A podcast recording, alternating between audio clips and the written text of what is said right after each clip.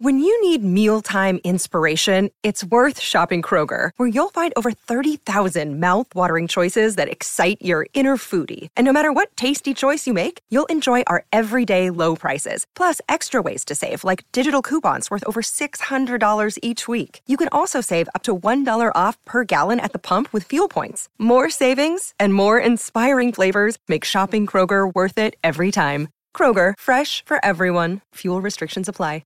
Another day is here, and you're ready for it. What to wear? Check. Breakfast, lunch, and dinner? Check. Planning for what's next and how to save for it? That's where Bank of America can help. For your financial to-dos, Bank of America has experts ready to help get you closer to your goals. Get started at one of our local financial centers or twenty-four seven in our mobile banking app. Find a location near you at bankofamerica.com slash talk to us. What would you like the power to do? Mobile banking requires downloading the app and is only available for select devices. Message and data rates may apply. Bank of America N A, member F D I C. This is Optimal Relationships Daily, episode two hundred eighty-one. Love requires less than you think, and how to lighten your heavy heart, by Courtney Carver of Be More With Less dot com. Happy Monday. I'm your host, Jasmine Marie, and this is the show where I narrate to you every weekday with hopes of helping you optimize your relationships. But for now, let's hear Courtney's posts and start optimizing your life. Love Requires Less Than You Think, by Courtney Carver of Be More With Less dot com.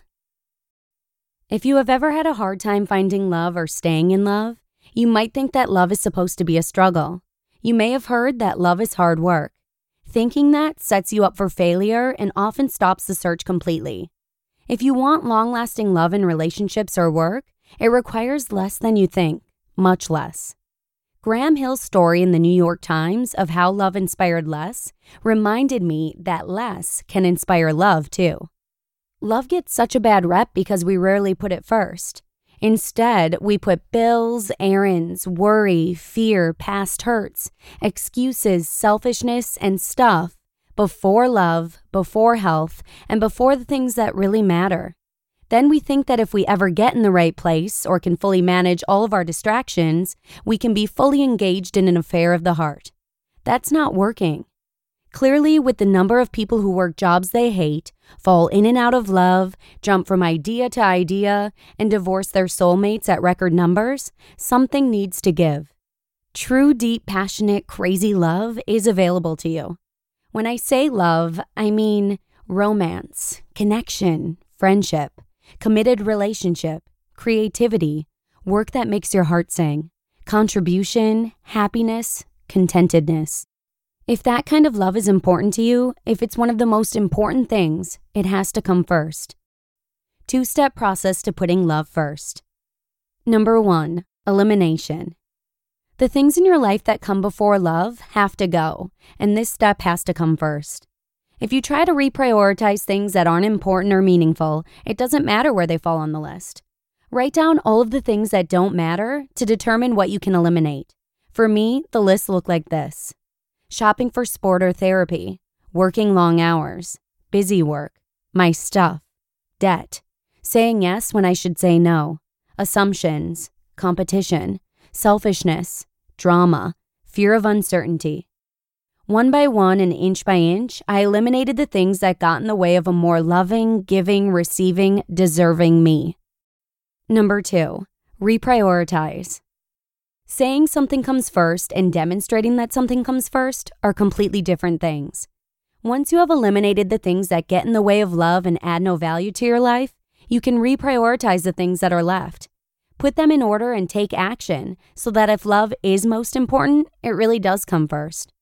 If you want to save a failing relationship, eliminate destructive behavior and hurtful words. Then you can start putting love first by telling your partner how much you love them every morning. If you want better friendships, eliminate comparing and competing. Then you can start putting friendships first by spending time with people who lift you up and then lift them right back. If you want to do work you love, eliminate debt and the fear that people will think you are crazy. Then you can start putting work you love first by spending time each morning taking action and developing your plan. If you want to fall in love with your art again or something that makes your heart sing, eliminate television and other distractions. Then you can start putting your art first by placing pen to paper, brush to canvas, or combining other tools and skills to bring your passion to life. If you want to fall in love with your community again, eliminate complaints and drama. Then you can start putting your community first by volunteering or taking a walk and noticing all the things you love about your place in the world. After you methodically eliminate and reprioritize, all that is left is what matters most to you. You're left with the freedom to fall head over heels, to love deeply, and give freely. You will have the life people dream about, and your demonstration of living with more love and less of most everything else will inspire them to do the same. How to Lighten Your Heavy Heart by Courtney Carver of Be More With Less dot com. When our minds are busy, we can be easily overwhelmed and distracted, but our brains usually find a way to process and release. Our hearts, on the other hand, hold everything dearly. Our hearts hold love and joy, but they also hold pain, worry, guilt, and sadness. Our hearts help us feel all the things, and not just our own things. Our hearts take on the whole world. Sometimes it's too much, though, and all of those feelings get heavy. When our hearts overflow with the heavy stuff, we ask questions like, why am I so sad? Why does this hurt so much? Will I get through this? When will I feel better? What can I do? Or instead of asking the questions, we shut down. Our hearts close for business for a while, and we disconnect from all the feelings, even the good ones. It's in that time that we usually become apathetic, depressed, lonely, or hopeless. The heart wants what the heart wants, but there are ways to soothe your soul and to lighten your heavy heart. Number one, write down your heart. This is almost always my first response to pain, grief, sadness, or any strong emotion or reaction. I've learned from experience that acting from an unstable place generally leads to overreacting and words I wish I never said out loud. Instead, I put my heart on paper first. I write it all down. Even if it sounds crazy or messy, I don't judge. I just write. Expression will lighten your heavy heart. Number two, find the blessings. In every tragedy or painful time, there are blessings. They don't justify the pain, but when you keep your heart open to the goodness, you can see the way through. Whatever your struggle is today, claim your openness to the blessings that have yet to appear and then give them room to rush in. Hope will lighten your heavy heart. Number three, make time to heal. The best strategies in the world will not speed up the healing process. You need time, and there is no good answer to how long. It will take as long as it takes. You can't rush your heart. We said goodbye to our sweet dog Guinness more than six months ago. My heart is lighter than it was in the days that followed that painful goodbye, but there are still days when I get teary or really, really miss him. Patience will lighten your heavy heart. Number four, take action. When you feel hopeless or helpless, taking action helps. Give your time, talent, and treasure with the intention of relieving someone's pain. In a recent essay, author Elizabeth Gilbert said, quote, "But when the world starts to feel overwhelming in its sorrows, I always ask myself to look around me, to narrow down my focus, and to notice somebody who is nearby me who is suffering. I can't help the millions, but maybe I can help one. You never have to look very far to find a suffering soul." End quote. Give in the best way you can and don't let anyone tell you your gift isn't enough. It is. Contribution will lighten your heavy heart. And number five, share your heart. Call a friend, share something on your favorite social platform, reach out and share your heart. Give others a chance to say, yes, me too. Solidarity will lighten your heavy heart. If your heart is heavy today and it's too soon to consider these recommendations, come back when you're ready.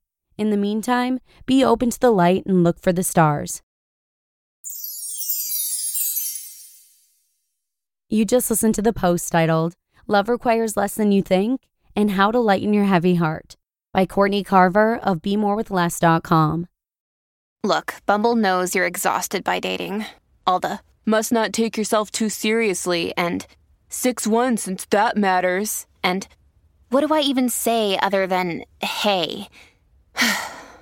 Well, that's why they're introducing an all-new Bumble, with exciting features to make compatibility easier, starting the chat better, and dating safer. They've changed, so you don't have to. Download the new Bumble now. I've actually had a bit of a heavy heart lately. Um, I've been reverting back to a schedule where I'm not taking enough time for myself. And so Courtney's second post today is exactly what I needed to hear in order to make a change and implement a new schedule so that I can take time for myself again. So thank you to Courtney for sharing this post with us. I hope you feel as inspired as I do. Have a fabulous rest of your day, and I'll see you again tomorrow for some more relationship optimization, where your optimal life awaits.